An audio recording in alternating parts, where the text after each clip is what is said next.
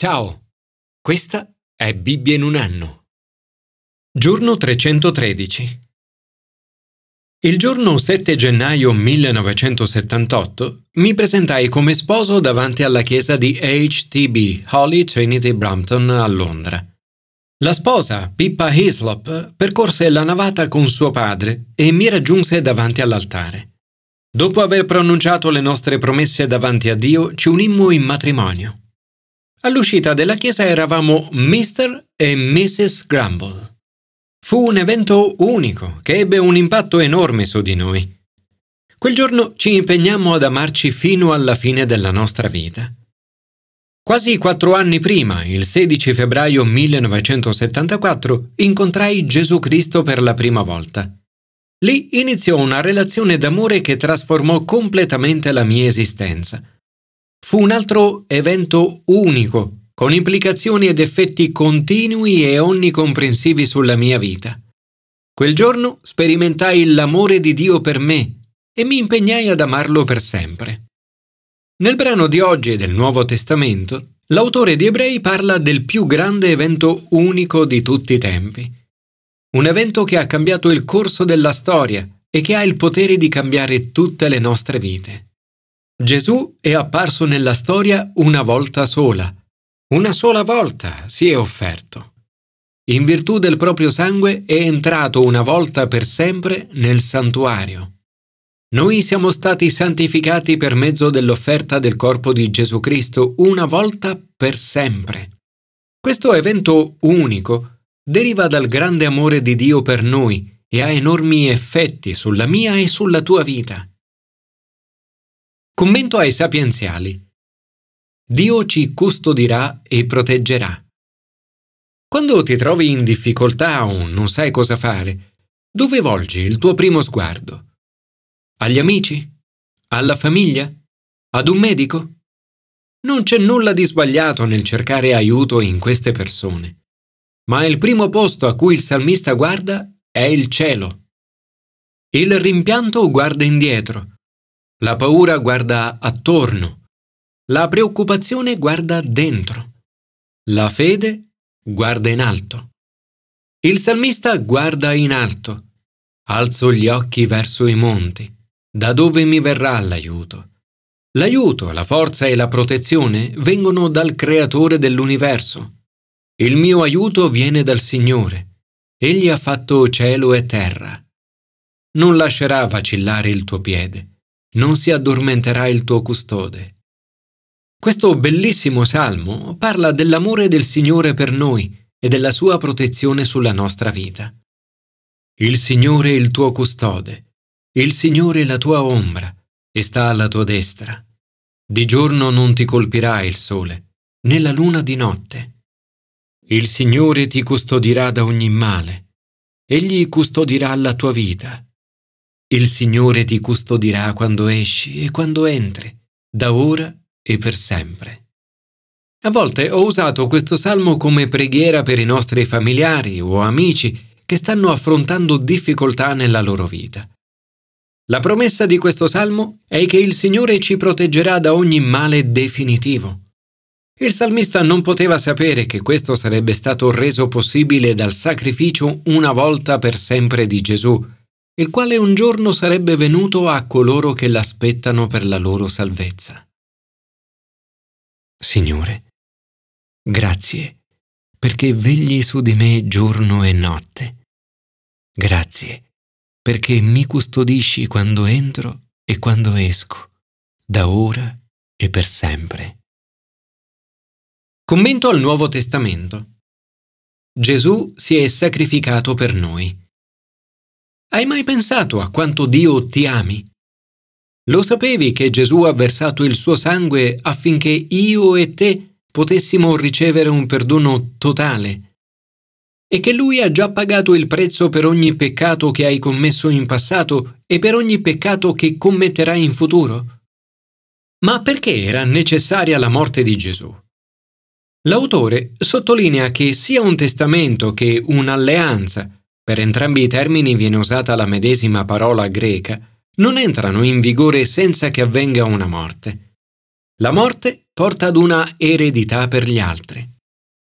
Neanche la prima alleanza fu inaugurata senza sangue. Descrive poi e in dettaglio il sangue dell'antica alleanza e che senza spargimento di sangue non esiste perdono. L'autore fa poi tre affermazioni che contrappongono il sacrificio di Gesù ai sacrifici inferiori della legge.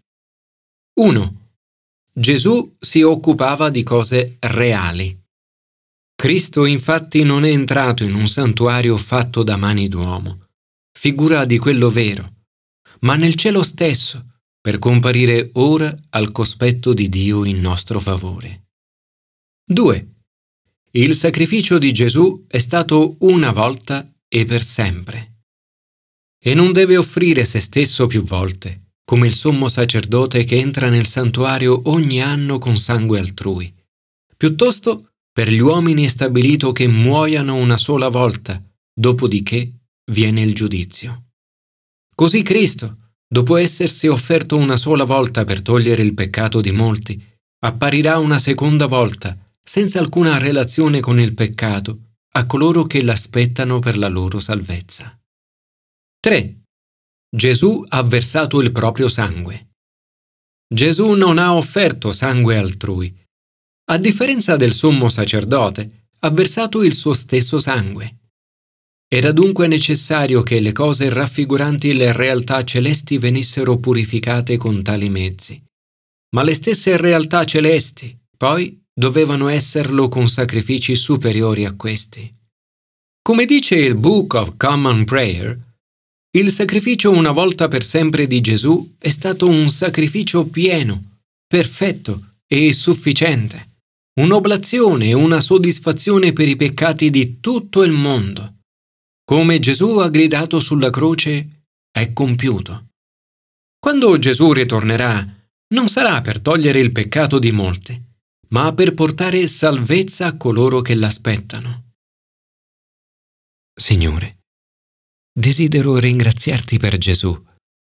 Grazie per il suo sacrificio, offerto una volta per sempre affinché potessi ricevere il perdono totale. Aiutami a ricordare oggi che tutto questo è compiuto. Commento all'Antico Testamento. Dare un taglio netto. La morte di Gesù è stata per noi un evento unico, compiuto una volta per sempre. A tutto questo Dio nel suo amore aveva preparato il suo popolo. Aveva insegnato loro le gravi conseguenze del peccato e indicato loro un Salvatore. Nel brano di oggi la parola di Dio viene condivisa al popolo attraverso un'allegoria e una parabola. L'allegoria riguarda la grande aquila di Babilonia, che portò re Joachim da Giuda a Babilonia nel 597 a.C. La sua applicazione però è molto più ampia. Nel brano troviamo due tipi di tralci, due tipi di viti e due tipi di regno. Da una parte il regno di questo mondo, fatto dall'uomo, apparentemente molto forte, che utilizza tutte le migliori risorse, che sembra prosperare, ma che alla fine avvizzisce, muore ed è completamente inutile. Dall'altro il regno di Dio, inizialmente molto piccolo, che contro ogni previsione fiorisce e porta frutti permanenti. Letto alla luce di Gesù, questo brano mostra alcuni accenni al suo sacrificio unico per il peccato. Il germoglio è il termine messianico che il profeta Isaia usa per preannunciare la venuta di Gesù. Gesù è colui che è stato trafitto per le nostre trasgressioni e sul quale il Signore ha riversato l'iniquità di tutti noi. È colui che ha sacrificato se stesso una volta per sempre per i nostri peccati. Ezechiele continua dicendo Il figlio non sconterà l'iniquità del padre, né il padre l'iniquità del figlio. Chi pecca morirà. Prima Ezechiele ha parlato di responsabilità sociale, ora di responsabilità individuale. Tutti noi dovremmo assumerci la responsabilità della nostra vita. Non saremo giudicati per i peccati dei nostri genitori o dei nostri figli, ma per i nostri. Dio ama tutti vuole che nessuno cada sotto il suo giudizio. Forse che io ho il piacere della morte del malvagio, o non piuttosto che desista dalla sua condotta e viva? Attraverso il profeta, Dio conclude così. Perciò io giudicherò ognuno di voi secondo la sua condotta, o casa di Israele. Oracolo del Signore Dio. Convertitevi e desistete da tutte le vostre iniquità, e l'iniquità non sarà più causa della vostra rovina. Liberatevi da tutte le iniquità commesse e formatevi un cuore nuovo e uno spirito nuovo. Perché volete morire, o casa di Israele? E infine convertitevi e vivrete. Questa è la bella notizia. Per quanto possiamo cadere in basso, qualsiasi sia il caos nella nostra vita, abbiamo sempre la possibilità di dare un taglio netto al passato. Basta pentirsi, abbandonare le cattive abitudini e guardare a Gesù. Così facendo riceveremo il perdono totale, un cuore nuovo e uno spirito nuovo e potremo godere del rapporto con Dio reso possibile dal sacrificio di Gesù una volta per sempre per i nostri peccati. Signore, grazie perché mi concedi di pentirmi e vivere. Grazie perché mi prometti un cuore nuovo e uno spirito nuovo. Aiutami a dare una svolta netta alla mia vita e godere della relazione con Dio che tu hai reso possibile attraverso il tuo sacrificio una volta per sempre.